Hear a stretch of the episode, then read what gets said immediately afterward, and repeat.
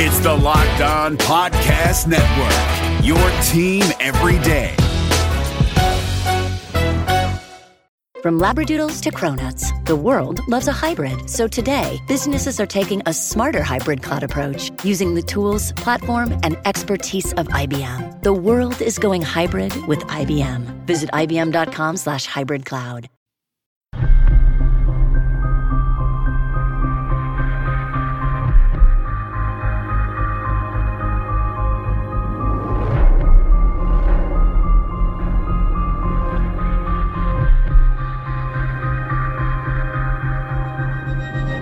It is the Locked On Bengals podcast with your hosts Joe Goodberry and Jake Liskow. Find us on Twitter at Joe Goodberry and at Jake underscore NFL. Please like, subscribe, and share as we try to grow this community and pump out daily Bengals content just for you.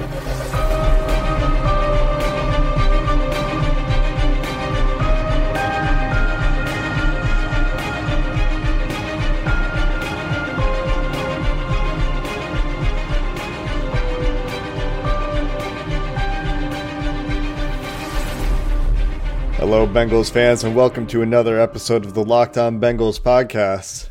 If you're getting into your car and going to work, remember to tell your smart device to play podcast Locked On Bengals, and Joe and I will, as always, keep you company on your drive into work or drive home for work or your lunch break or whatever it is.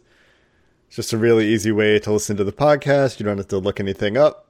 Your device should be able to do it. Uh, today, we're going to talk about offensive linemen on the Cincinnati Bengals roster, the outlook for that position in free agency. There's not really much Bengals news happening today. On Twitter, I saw that Zac Taylor is at UC for the Pro Day. Antonio Brown is reportedly going to be traded by Friday. Not much to add to either of those things. We've talked about being glad Antonio Brown's out of the division. Yesterday, there was a lot of hype on Brown's Twitter about something. Uh, it turns out that that might have been a red herring. There was initially some fear in my heart that Odell Beckham was going to be a Brown. No real legs to that rumor at this point. So let's get right into the offensive line. And the offensive line is obviously a unit that struggled in 2018. It's a unit where we would like to see an addition, especially at tackle in free agency. But looking at what's out there, it isn't very promising, especially the way the Bengals operate, skipping out on week one free agents. Yeah, and if you don't get one of those top guys, and even the top guys, whether that be uh, Daryl Williams from the Panthers, uh, Trent Brown uh, from the Patriots, Ja'Wuan James from the Dolphins. You got to think those guys are getting at least nine million to upwards. If we look at Donovan Smith, who just signed an extension with the Bucs, getting nearly 14 million a year as a left tackle, you have to think those guys are going to be in that range of nine to 14 million dollars. And if that's the case, that that just seems completely out of the Bengals' um, normal plan. So you end up looking at the best options in free agency are guys comparable to what Bobby Hart gave you mm-hmm. last year. And we'll talk about Bobby Hart, but it just it doesn't seem feasible to go out there and get a tackle with how the Bengals operate, with how with how they normally value uh, spending money in free agency. So I think we're definitely looking at the draft to fix this. And it's not like there are high quality free agent tackles on a year to year basis. Those guys are usually retained. Of course, Andrew Whitworth is a, a, case where you can say, oh, the Bengals didn't do it, but he was late into his career at that point in time. So you don't see NFL teams often keeping guys that late into their career. The, the Rams got it right, the Bengals didn't. I don't really want to talk about it. Looking at last year, though, Nate Solder became the highest paid tackle in the NFL. Is that right? At $15.5 million. And he, I don't think, performed anywhere near what he was being paid. No, but it's the replacement of what they've had at that spot. I mean, they yeah. had to they cut Ereck Flowers, right? I, I believe they didn't they didn't yeah. get anything for him. He went to the uh, Jaguars, I believe, but they had to do that to go from being bottom of the barrel at left tackle to being serviceable, sure. and they paid for it. But that's the situation the Bengals are in, and yep. You know the Bengals basically gave up a second round pick for Cordy Glenn last year for a, in a similar situation, so they paid for it also, and you know that's that is the role. That's why you can't let left tackles that are still playing well walk out of the door. Yeah. And and don't give me the excuse that I've already gotten on Twitter that they thought Cedric Ogbuehi might be the answer. Looking back two years, 2017, Riley Reiff, Russell Okung, Ricky Wagner, Andrew Whitworth. This was a year that tackles moved around the NFL. Kelvin Beachum, uh, Menelik Watson signed a big contract. Mike Remmers signed a big contract. Matt Kalil signed a big contract. I'm not saying these were all good good contracts, but two years ago there was a lot of tackle movement in the NFL. We haven't seen that as much last year. We won't see it this year. There's a few of those guys that sound good right now. So oh, yeah. uh, you're right. I, I, didn't. I never considered that. How many tackles uh, swap teams that year? It was a very movement year, movement heavy year. Like we'll see at safety. Man, it's too bad we already talked about the safeties because the safeties in this free agency class are abundant. Yeah, you'd have to know what what to do, or if how Shawn Williams feels about playing more linebacker, because there's a few safeties I would be interested in, especially at their age and price. Should mm-hmm. should come a little bit cheaper, and if that's the case, man, you could you could fill a linebacker spot with Shawn Williams. But anytime we talk about guys in free agency being cheaper than expected, I think we're probably going to be surprised because free agency tends to really inflate the value of a lot of players. Every now and then you see a deal and you think, yeah, that was a good deal. But a lot of times you see $15.5 million going to Nate Solder. Yeah. And then the two guys I, I think for offensive line free agency that we should be aware of is Jonathan Sullivan and Rodger Saffold of the Rams. Sullivan hasn't been good. He's at the end of his career. Last year, he, he had a down year, his worst year, I believe, as in his career. I want to say he's 34, 35, maybe 34 and a half. It doesn't matter. Anyway, and Rodger Saffold, I just think he's going to get paid too much. And we saw the way the Bengals uh, mm-hmm. treated Kevin Zeitler as a free agent. I don't expect them to drop a load of guaranteed money on a guard. It's just not going to happen. So I think as we look at the free agent class and the needs on this offensive line, we end up going directly to the draft. So let's talk about the money because I know Bengals fans want to understand how much money could they spend in free agency. So in 2018, yep. the Bengals spent $26.7 million on the offensive line. That was 12th least in the NFL in 2018 and is roughly the same number that they spent in 2016, which was the last time the Bengals had a decent offensive line before Andrew Whitworth left. They spent $27 million on the position that year, with Andrew Whitworth making only $8 million, just to give you an idea of how good that deal was. It was fantastic. yeah, it was. And adjusting for the expanded cap, which is roughly, I think, 20% higher for the Bengals specifically this year than it was in 2016, that equals 32 million 2019 dollars in terms of cap space. So, in 2018, their starting offensive line was worth about $20 million against the cap. Cedric Ogbuehi and Jake Fisher were most of the rest of that money, accounting for 4.35 million against the cap, and neither of them really played. Uh, Ogbuehi, you can, you know, write in pen at this point. He's not coming back. Jake Fisher is going to go be a tight end for somebody. Other significant cap responsibilities were Cordy Glenn, Clint Boling, and Billy Price, who together account for $17.6 million against the cap, and that is 2019 money. Christian Westerman brings that total to 18.3 million against the cap in 2019. If they bring back uh, Hopkins on an original round restricted free agent tender and Alex Redmond on an original round free agent tender, that's another $4 million. And that gets you to 22.3. And then if you add Hart in as another backup if they say if they look at the free agent tackles and they think, well, we're not playing in the Daryl Williams sandbox. We're not going to shell out ten million dollars for a tackle in free agency. Then and, and Hart comes back, then it gets you up to twenty four million, give or take, in terms of twenty nineteen obligations that they can't just get out of. They're not practice squad guys, end of the roster guys with no dead cap hit. So if they get to that number and we're talking about thirty two million to be the inflation adjusted spending target, then that leaves $8 million. If they go a little bit over, $10 million to spend on a free agent tackle in 2019. And that could potentially get you a starter. I think if this class was a little bit deeper in tackles, you could uh, definitely get there. I think if you said, well, we're not going to tender or we're not going to retain Bobby Hart. Maybe that gives you a little bit more flexibility. If you said the same with Alex Redmond, that gives you a little bit more flexibility again. Mm-hmm. And that's when you can go and afford a Ja'Wuan James or a Daryl Williams. Uh, I don't feel they would be that aggressive, but what what this point is here is that they could if they wanted to. Mm-hmm. Uh, they definitely could, and would still be within good shape of spending on the offensive line if they went and signed a top free agent tackle. And and I think that's a good point. If you think that they feel good about Christian Westerman and Trey Hopkins, and your core internal offensive line guys can be Clint Boling, Trey Hopkins, Billy Price, and Christian Westerman.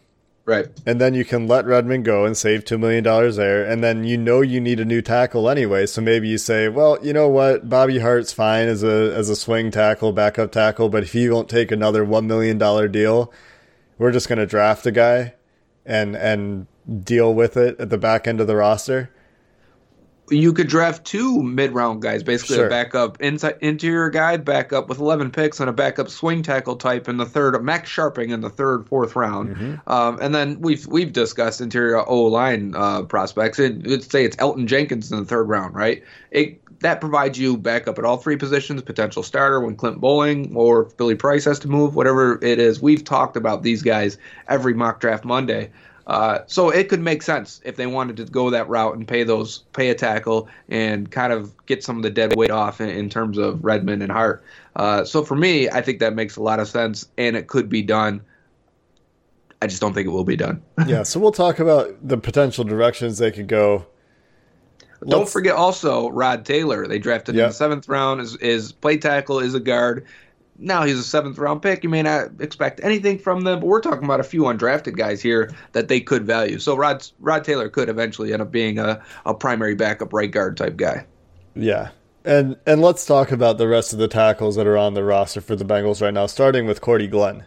Tell me, Joe, your general opinions on his first year in Cincinnati. I think compared to his peak in Buffalo, his three healthy years in Buffalo, not as good. But what well, did you see just from a tape perspective before we talk yeah. about grades and numbers? Yeah, and Cordy Glenn, that's the thing, as you mentioned the health, and that's always been the case with him. Uh, he's got kind of the Tyler Eifert in him, where when he's healthy, man, he's he's a good player. When he's dealing with anything, whether that's a foot or an ankle, which he dealt with a lot in Buffalo, shoulder, back, he's had. Uh, whenever you're dealing with those, he instantly turns from a solid, good starter to this guy can be a liability. And the thing is, he will try and play through them. He'll just affect your team negatively. I can think of a few games last year, and it started, I think, week three or four, where he started to get a little banged up. And the Panthers game, he gives up like seven pressures, and all of a sudden, uh, everyone's like, "Well, uh, you know, this isn't worth it at all." Well, he's better than Cedric Ogbuehi. But the point is, you want to be much more than Cedric Ogbuehi. You want to be much better than that. So I think as a as a unit, the entire team could have run blocked much better. And I think Cordy Glenn can still be much better uh, doing that. Uh, as a pass protector, he needs to be healthy in order to be good. If he's banged up a little bit, he's not very good. And he's not very de- dependable because of it, because you should expect him to miss a handful of games each year. So at 10, 10 was it 10.7 is his cap hit? 9.2. 9.2, I'm sorry. Uh, he is okay value uh, for what you get when he's healthy it's the other portion that really starts to drag him down. But it's not a lot of guaranteed money. They're not paying him a lot of cash, so I think it works for the Bengals. Yeah, and so you look and it's 9.25, and that's roughly inflation adjusted what they were paying Andrew Whitworth in his last year. They're definitely not getting Andrew Whitworth level production. He did have a shoulder injury in the preseason, so he was dealing with with injuries all year. He had shoulder stuff in the preseason, week three, and then he had a back injury later in the year, which was a chronic thing, I think, for the rest of the year. So he was an average left tackle, I'd say, last year, which is certainly better than they'd had since Andrew Whitworth left. So it's an improvement. He's definitely better than Bobby Hart, although we'll get into some numbers there that might make you question that in a second. We'll, and we'll explain why those numbers don't tell the whole story. He will be he will be 30 in 2019. Yeah. And you don't for those of you out there that have turned 30, you don't, you know, stay healthier the older you get. No, you know. Uh, so so it makes me wonder if he can get back to that Buffalo peak. He probably can't, but if he does stay healthy, he'll he'll be better than he was if he stays relatively healthy, I guess I should say he'll be better than he was in 2009, 2018. I think. Uh, looking at numbers, in 2018, he gave up 36 pressures on 500 pass blocking snaps, which is 7% of the time. In his defense, that's a high number. In his defense, though, only two of those turned into sacks. In his best years in Buffalo, he gave up a combined 87 pressures and 1,900 pass blocking snaps, which is 4.5% of the time, which is a very different number in terms of uh, percentage of getting beaten. What did he have issues with, Joe? I want to say he had issues with speed for the most part. Was yeah, it? he was. He, it was speed. You could see how he was slowed down, but he had some issues with, with power too. It was it was all over because uh, it. I want to say the Panthers game was more power, and then the Falcons game was more speed. So mm-hmm. it really it, it depended on the player. When when you're dealing with a shoulder injury, defensive linemen attack that shoulder. Yeah. And and when you're dealing with a back injury, there goes your strength completely. Yeah. And when you're dealing with ankle or foot, which is what he always dealt with in Buffalo, there's there saps your agility and speed. So yeah. Uh, he can be susceptible to any of those, and that's this sounds terrible, right? But when he's healthy, he's a big, long, uh, and for his size, decently athletic guy. Uh, it's just that um, too much of the offensive line and offense in general was subpar after those first four or five weeks. Mm-hmm. So before we talk about the other tackle, Bobby Hart, Cordy Glenn outlook for 2019 is going to be highly conditional upon his health. If he's healthy, then you feel good about left tackle. If he's dealing with injuries, if he's banged up, then I mean he's still better than what they had post Whitworth pre pre pre Glenn. But there's no backup on the roster that you're going to say, "Yep, left tackle is going to be fine." So you really are kind of depending on his health. And the one thing I'll add is we looked at this when we are looking at Andy Dalton numbers, and obviously Andy Dalton gets the ball out quickly uh, when the offense is on time. He doesn't get pressured or sacked often. So we're looking at his numbers also for under center and play action for a Zac Taylor Rams type offense, and he would get pressured less, sacked less often out of the uh, uh, in that type of offense. So that would help the numbers for a guy like Cordy Glenn. Yeah. And what would it do for Bobby Hart? Bobby Hart, I think, for Bengals fans that watched him last year, is probably not a starting tackle in the NFL. He's only paid a million dollars last He was year. a bargain. To be honest, he, he was very good value for a million dollars. He was below average for a right tackle, but and and he had some very untimely bad plays.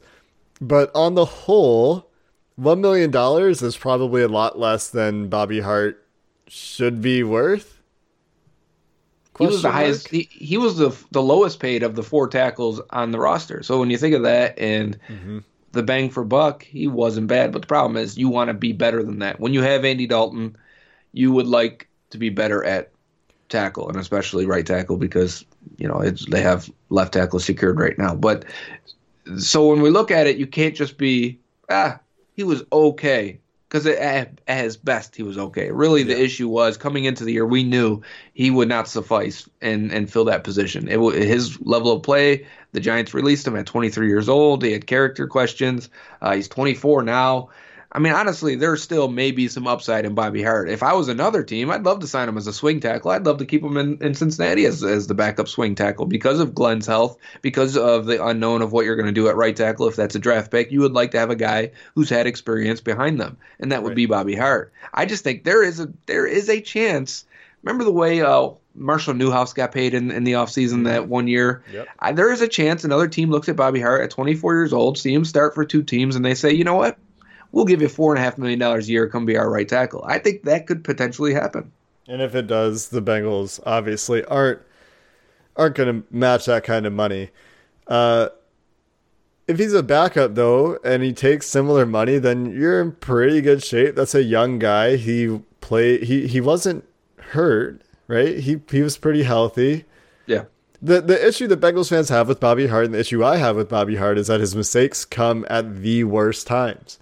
He gave up pressure on a smaller per snap basis than Cordy Glenn did. Only 39 pressures on 651 snaps, which is two more pressures on 151 more pass blocking snaps.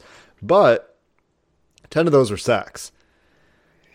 Yeah, and that shows the difference between the two players. You can give up pressure on the offensive line. That's going to happen. Uh, let's think of it as in there's three phases. We kind of talked about this yesterday a little bit.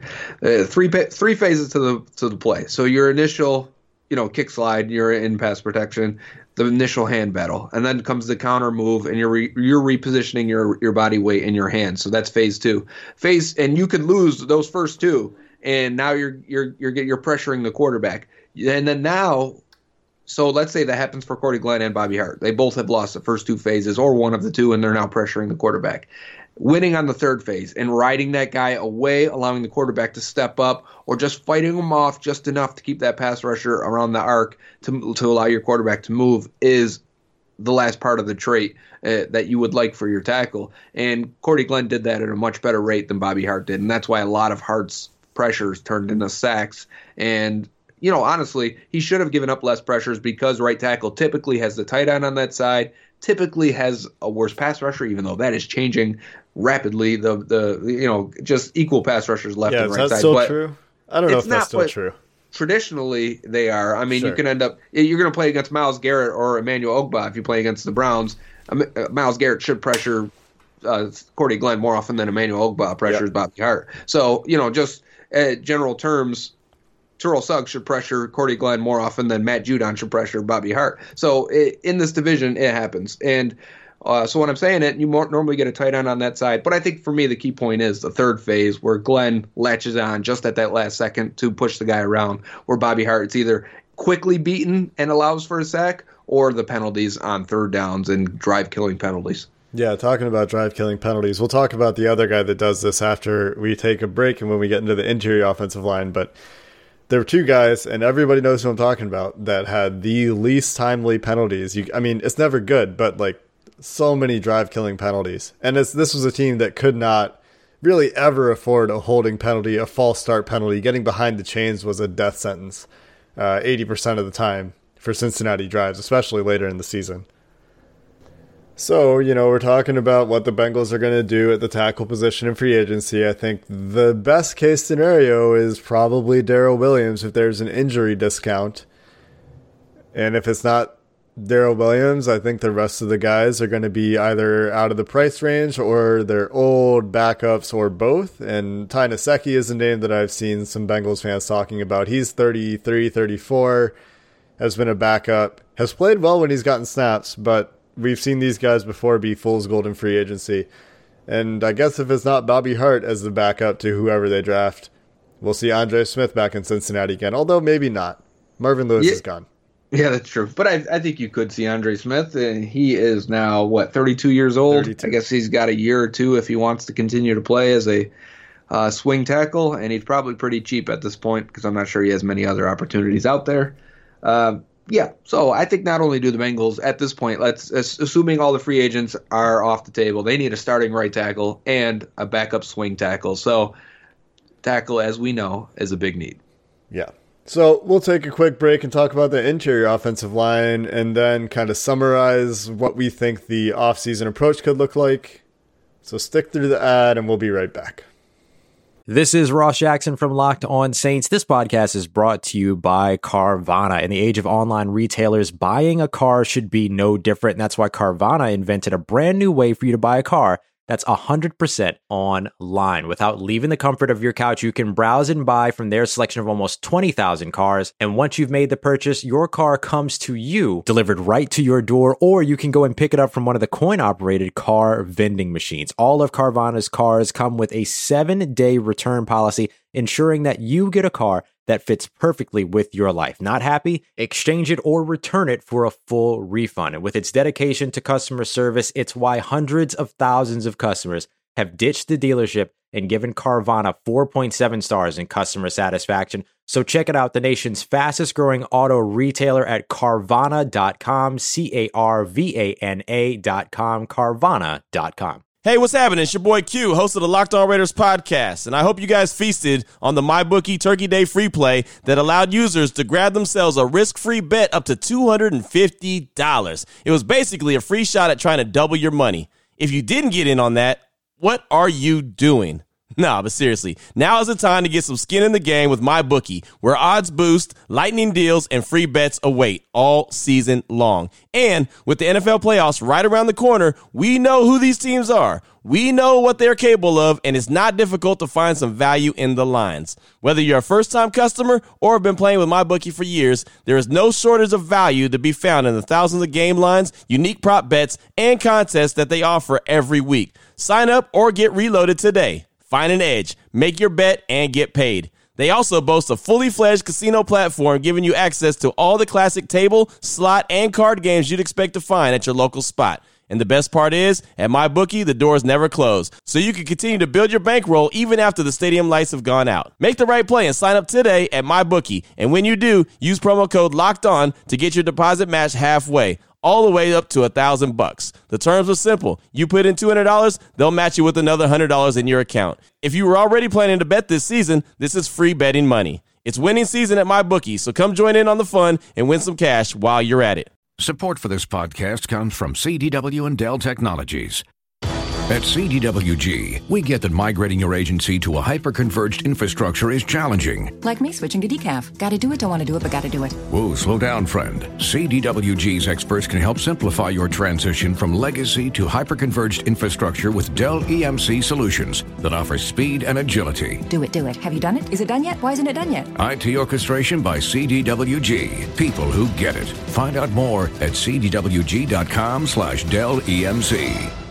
Support for this podcast comes from the first one with DJ Khaled, a new podcast only available on Amazon Music. What's up, y'all? This is DJ Khaled, and this is the first one. We hear from all the A-list music stars like J Balvin, Nas, and Kelly Rowland about songs that didn't change the game, but changed their life. It's almost like sometimes before you even get in the industry, it's like you set up to fail. And there's so many moments where you can win. And the winning is great, but it's so many things that you go through to get to the win. And so much more who tell their stories about their first hits that took them to the next level, changed their life, overlooked to being overbooked. When I was recording the song, I already knew it was going to be a global hit. And I'm not joking, my G. I really felt it inside of me. I was like, I just can't wait to see it number one. Join me every Thursday with the first one drops only on Amazon Music. Let's go. Welcome back to the Locked On Bengals podcast. We are going over positional reviews, and today is the offensive line. Segment one, we looked at offensive tackles. Now we're going to go into the interior offensive line, the guards, the centers, the guys who do both. And this is where I think the Bengals could potentially have some flexibility uh, because I, I, think Jake and I both, I think everyone likes the backups when we're looking at Trey Hopkins and Christian Westerman. And the ability for those guys to play multiple positions, and then looking at Billy Price as a center, although he had a down rookie year really dealt with injuries and it affected his play, he has versatility to either play center or guard. And so I think the Bengals have options to get much more out of this unit than expected. I don't think there's any help coming from the outside, whether that be no a free agent signing. I don't think they're going to spend a high draft pick on one. I mean, I wouldn't be against it if they want to sign or draft a center or guard in round two. I wouldn't be mad at that at all. I think an interior offensive line is very important to the success of, of offensive teams. So when I look at it, I think who we have on the roster is that's it. This is they need to figure out with the guys they have. But I do believe there's some potential to be much better with I mean, when you look at Alex Redmond, he's 24 years old. He could potentially get better. Christian Westerman, 26 years old. I want to see more snaps. We want to see more. He's at 180 snaps through three years, but when he's played, he's played well. And then Trey Hopkins, I thought had his best career year last year. Uh, basically started guard two years ago. Last year played both the bulk of his snaps at center. I think he's done okay at both spots and had some really good games in there he's a valuable off the bench guy, if not a borderline starter. So I, they have options. They do. They have a lot of flexibility at the interior offensive line, and it's it's definitely the position of strength comparatively with tackle. Yeah. Just because Christian Westerman is there on the bench and Alex Redmond is there and, and Trey Hopkins is there. So you have Clint Boling at left guard. And he's this, you know, consummate pro on a bargain of a deal at five and a half million dollars a year. Yep. His you know, grading has suffered a little bit as the line around him has crumbled and has gone from, you know, solid to plus guys around him. He's always been playing next to a, a subpar center, but he was playing next to Andrew Whitworth previously, and that makes his job a little bit easier. But regardless of that, his pass blocking has stayed pretty strong. He, which I think led the Bengals to play him at tackle, where I wouldn't really want to ask Clint Boling to play for a whole year, but as a left guard, you can't do much better for that price in the NFL. So the question mark becomes right guard center, and the options there are Billy Price, Trey Hopkins, Christian Westerman, Alex Redmond, which is four guys to fill two spots.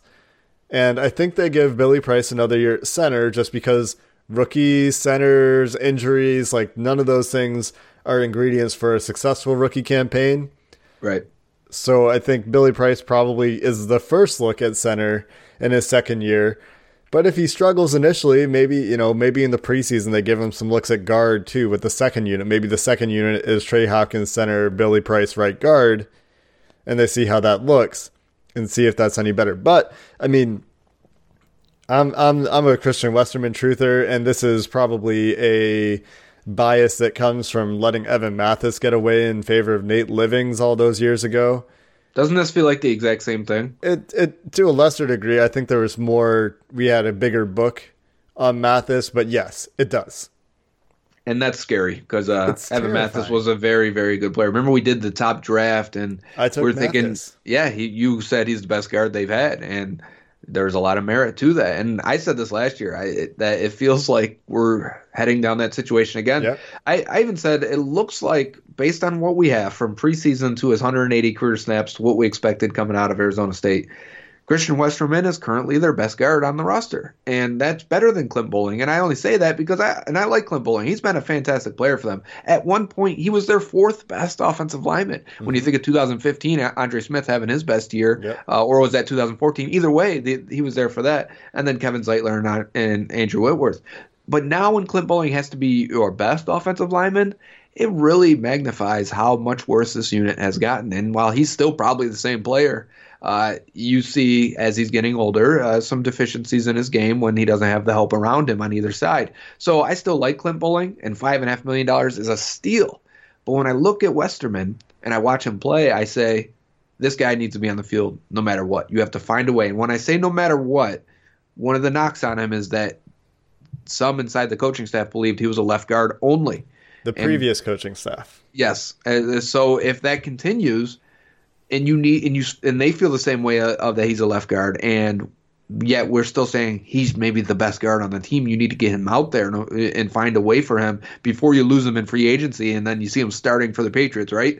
so if if that means you're moving Clint Boling, and that's when I think a lot of the question comes up is yes, he's not a great tackle. Uh, he could potentially be better than Bobby Hart at right tackle uh, over a full season is that worth the move to move him to right tackle at five and a half million dollars, which would be a steal, and you start with Christian Westerman at left guard?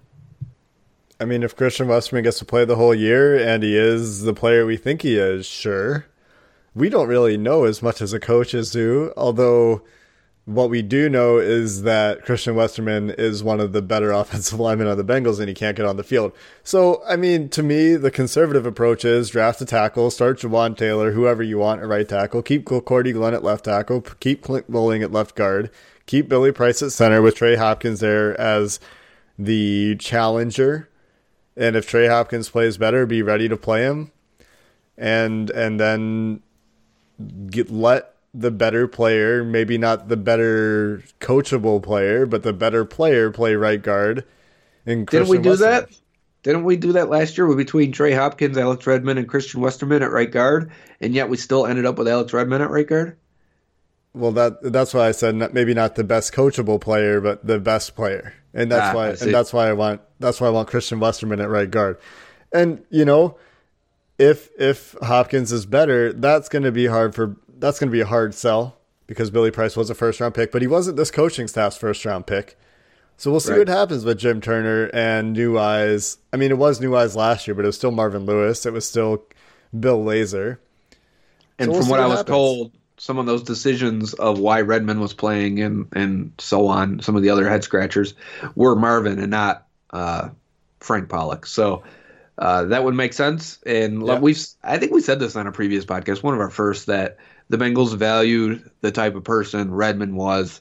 And they realized their lack of really power run blocker on this offensive line and saw Redmond as that guy, and which I would agree he was. And uh, you want that somewhere. And I think that could be Billy Price at right guard too. Uh, It could be Billy Price at center also. But they didn't have Price for a large chunk, so it made it harder to take him out of there when you're going to put a, a more athletic. Uh, even though Westerman has been a great run blocker, to be honest with you, I type wise and ideally, what when you think of it when you're building the, the, your unit, you like to have that right guard be the power blocker, and definitely Marvin Lewis, old school thinking. I could see him leaning that way. So, uh, having said that, Redmond, let's talk about him. 24 years old.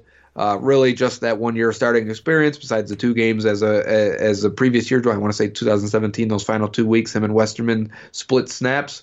Uh, Redmond I thought improved as the season went on, and I thought he had some games that were really, really good, especially as a run blocker. Uh, there was even a couple as a pass blocker where he just gave up nothing, no pressures, no sacks, and, and that's great. Yeah, and so the there is some potential in there with him, and I like his demeanor, I like his nastiness, I like his workman attitude. All that is good stuff. He's got to cut down on the penalties. I think if you just had somebody that you know gave you a handful of penalties in a season. They weren't at inopportune times. Uh, his bad plays weren't incredibly bad whiffs. You would be okay with Alex Redmond as a starting guard in the NFL.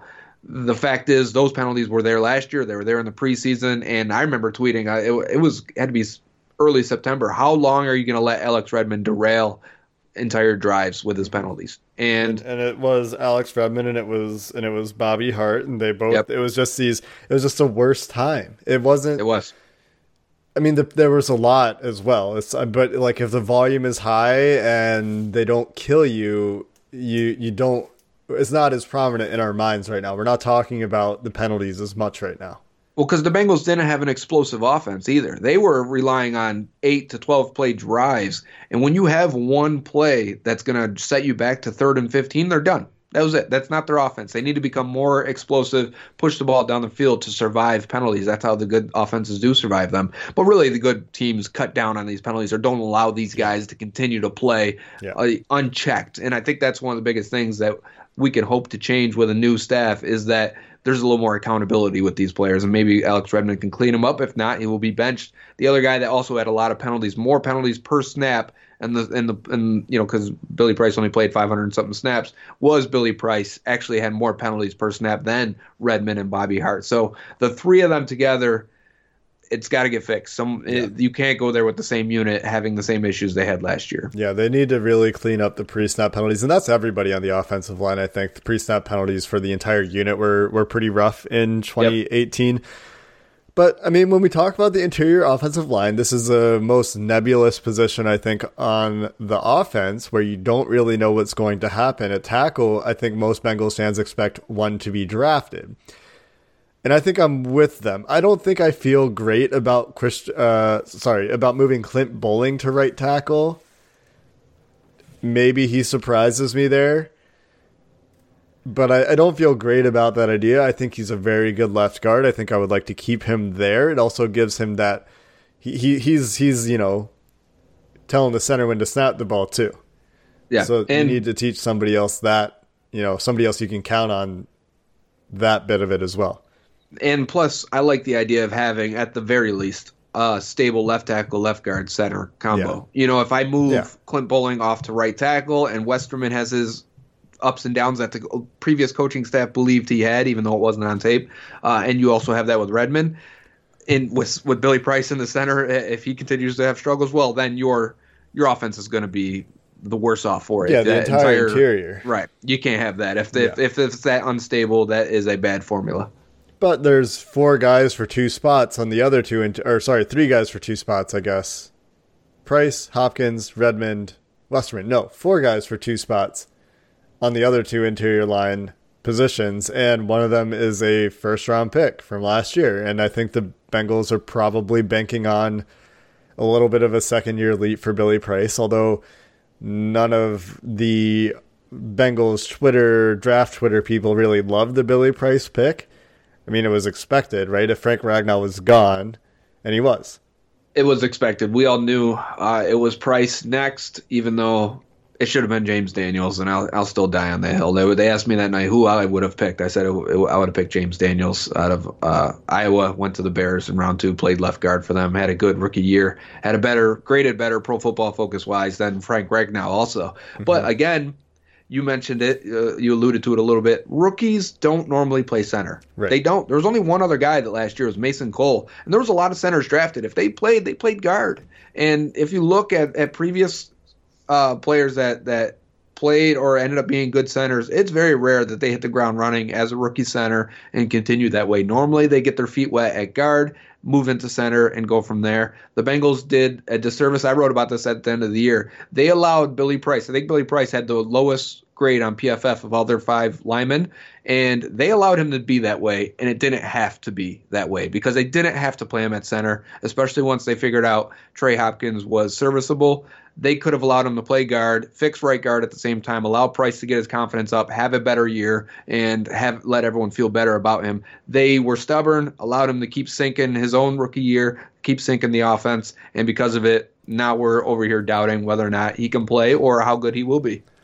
Yeah, it's a good point about the rookie centers that I want to take a take a look at 2017 real quick here. Yep. In 2017, it was just Pat Elflein really who played significant snaps. Chase Roullier in Washington played half a season worth of snaps. I think he probably came in when somebody got hurt, or maybe he got hurt because he also played half a season in 2018, and I'm not sure what happened.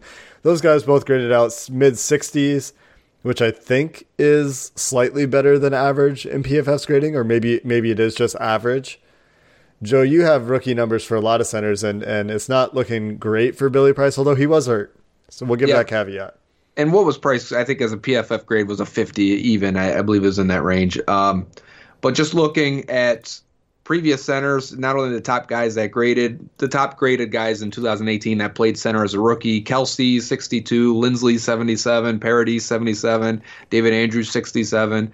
The one comparable is Graham Glasgow was was a 54, so he's in that range. Cody Whitehair was an 87, and other first round, second round, third round guys. So premium center picks that played center as a rookie uh, Pat Elflein was a 66. Kelly was a 72. Frederick was an 85. Both Pouncey brothers, 68 and 73. And then Alex Mack was an 84. Basically, what I'm saying is Billy Price was the lowest graded center to play as a rookie in a long time. And you have to wonder how much of that is the talent around him because, and the injury, because he was in a dysfunctional offense for much of the year.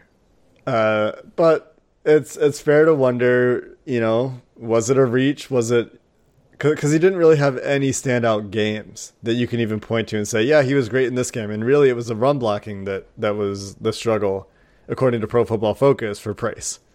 And that's because what you saw is a lot what you saw on tape. Uh, think of the Michigan game where he would latch on. And now this here's Billy Price, short arms, wrestler type. He wants to pull you inside and he wants to fight you to the ground that's a good trait, except for the short arms. So when you see him in the NFL, those longer guys were giving him issues, and it's the same thing with with Russell Bodine with the length.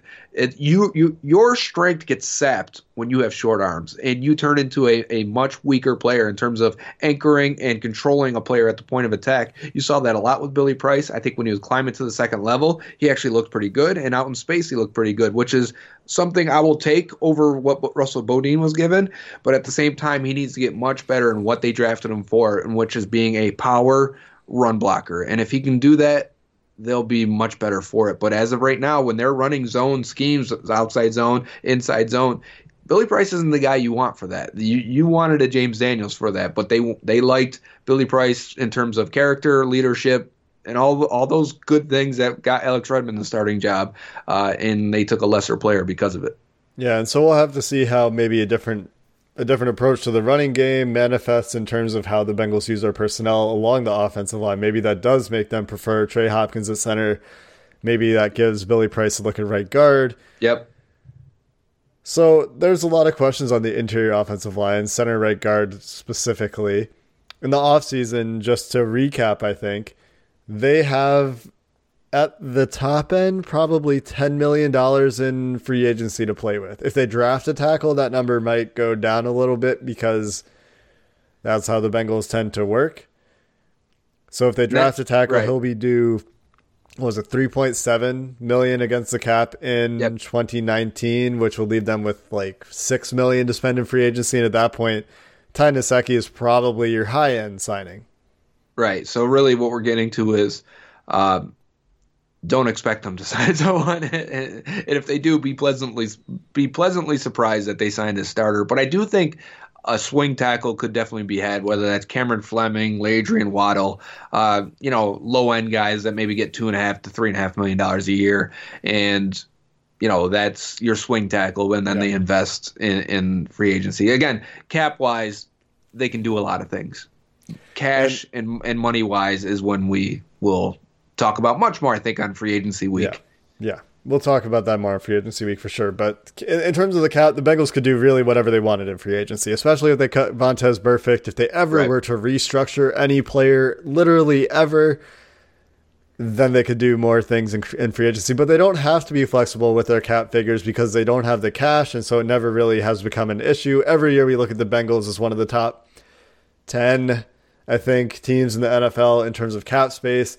And this isn't rollover money like the Browns, where they have like 80 million free dollars this year because they have like 60 million in bonus cap space.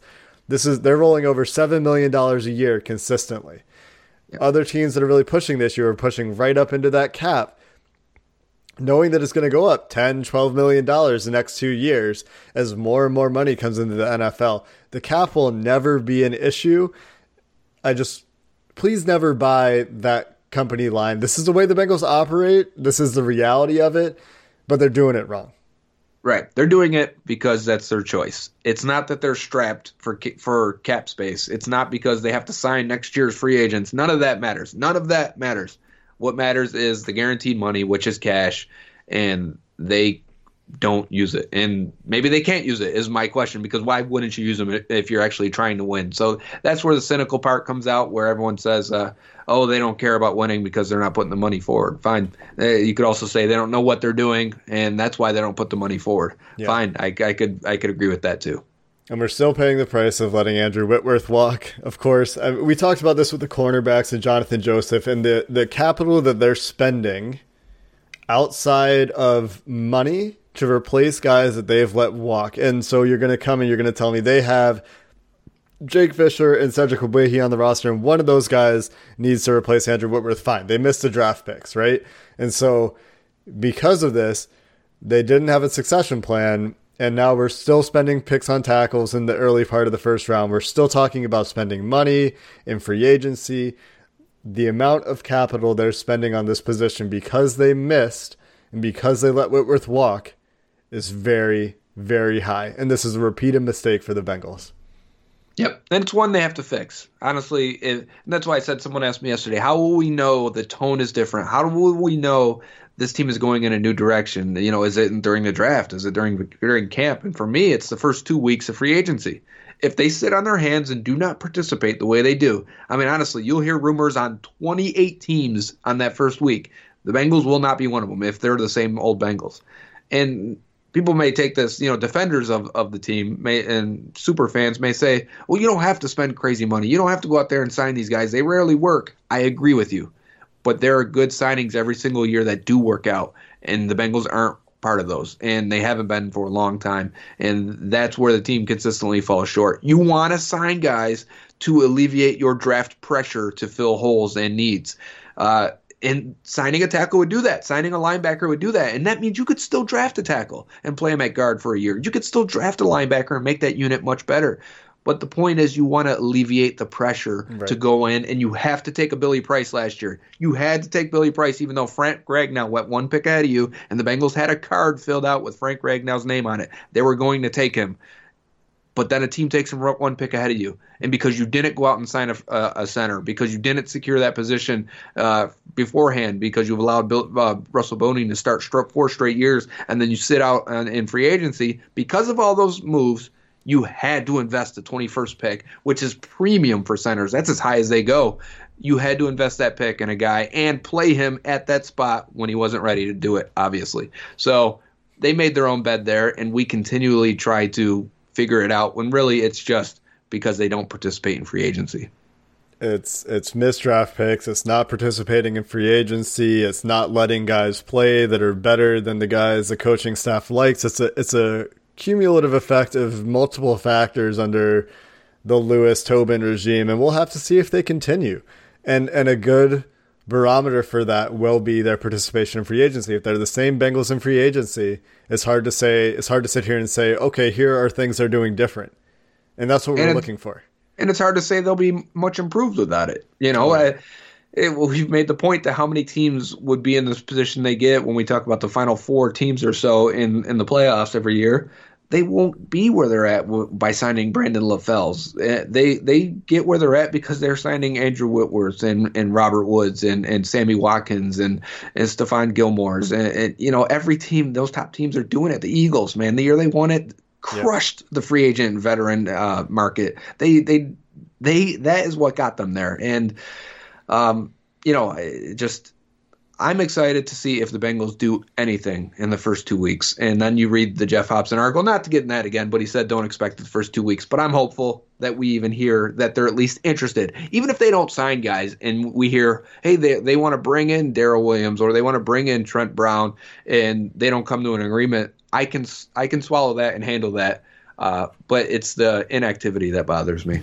And I'm tired of complaining about it. It's it's tired. It's a tired refrain from the team. It's uh, I'm sure the beat writers are tired of here's how the team operates and then getting fans yelling at them. It's it's unfair to the players. It's unfair to the players. We we rip apart Alex Redmond and Billy Price for a full year and Bobby Hart but there's no reason those guys should have been out there starting in those positions that they were. The Bengals did that to them. You know, it's unfair to them too. So, uh, you know, it's a it's uh, it's a nasty situation in all when they don't put their best foot forward. So, to summarize, need a right tackle, need to figure out who's starting at right guard and center. Yep. Hopefully, Cordy Glenn stays healthy. Hopefully, yep. Clint Boling stays healthy. Hopefully, Billy Price takes a leap as he's getting gaining exposure to the NFL, and hopefully, he has a healthy offseason. And hopefully, Christian Westerman gets a chance or improves on whatever plagued him the first three years. Yeah, and and if all those things happen for those four spots, then you only need a right tackle and health, which is the health question. You're asking a lot, but then on paper, you only need a right tackle. And if they address that in free agency, then the draft is you know it's it's Wide so open. open. and that's what it's you so want. Open. Then you, you can take that tight end, right? Yes. You can take the tight yes. end. And now you become a completely better offense because of it. Instead yeah. of just using that pick on a tackle and then taking a tight end in the third, fourth, fifth round, whatever it may be, you become a much better team. Uh, and maybe tight end is, and maybe they do it the opposite way because they see the value in signing a tight end and sure. then drafting a tackle. But Great. either way, it that all of these uh, start with being active in free agency. And I think for offensive line, this year makes the most sense, and that's why we've I think we've talked so much about free agency. Not only just that it's a week away, but uh, to really feel good about this team, I think they're going to have to add a veteran. Yeah, uh, yeah, on the offensive line, right? Yeah. Even if it's a a, a, good swing tackle that can start because I don't trust Cordy Glenn to stay healthy, and I don't trust their decision making at right tackle. And plus, we've looked at this, Jake and I, uh, off the air. The replacement level for a rookie to an average veteran, if you use something like Pro Football Focus grades, is a downgrade. I mean, there's a chance a, a rookie right tackle is going to come in. He's not going to fix the O line in 2019. He's not. He's in fact he's probably going to give up 50 something pressures and 10 sacks because that's what rookies do.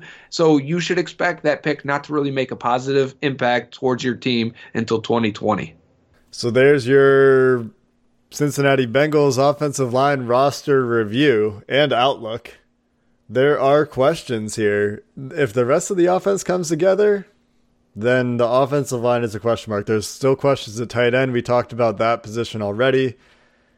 I think what we have left is quarterback, uh, wide receiver, and running back. So those will be to come. Tomorrow, however, is the weekend mailbag. So if you do hear this, uh, we'll be recording tomorrow night. We'll be recording Thursday night.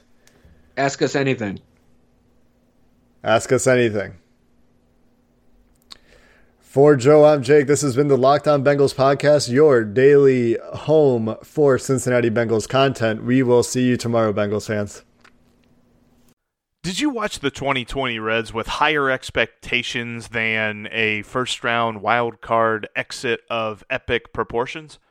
Did you think that the Reds hitting would come around with the signings that they made last offseason? Are you wondering who is asking you all of these questions? Hi, my name is Jeff Carr, and I host the Locked On Reds podcast each and every day, part of the Locked On Podcast Network, your team every day. Throughout the offseason, I'm going to take a look at these Reds, how they fix what didn't work in 2020, and how they continue their success in 2021. But wait, there's more. I'll also have interesting interviews with players, writers, and everyone in between talking about the Cincinnati Reds. Come join me on the Locked On Reds podcast each and every day.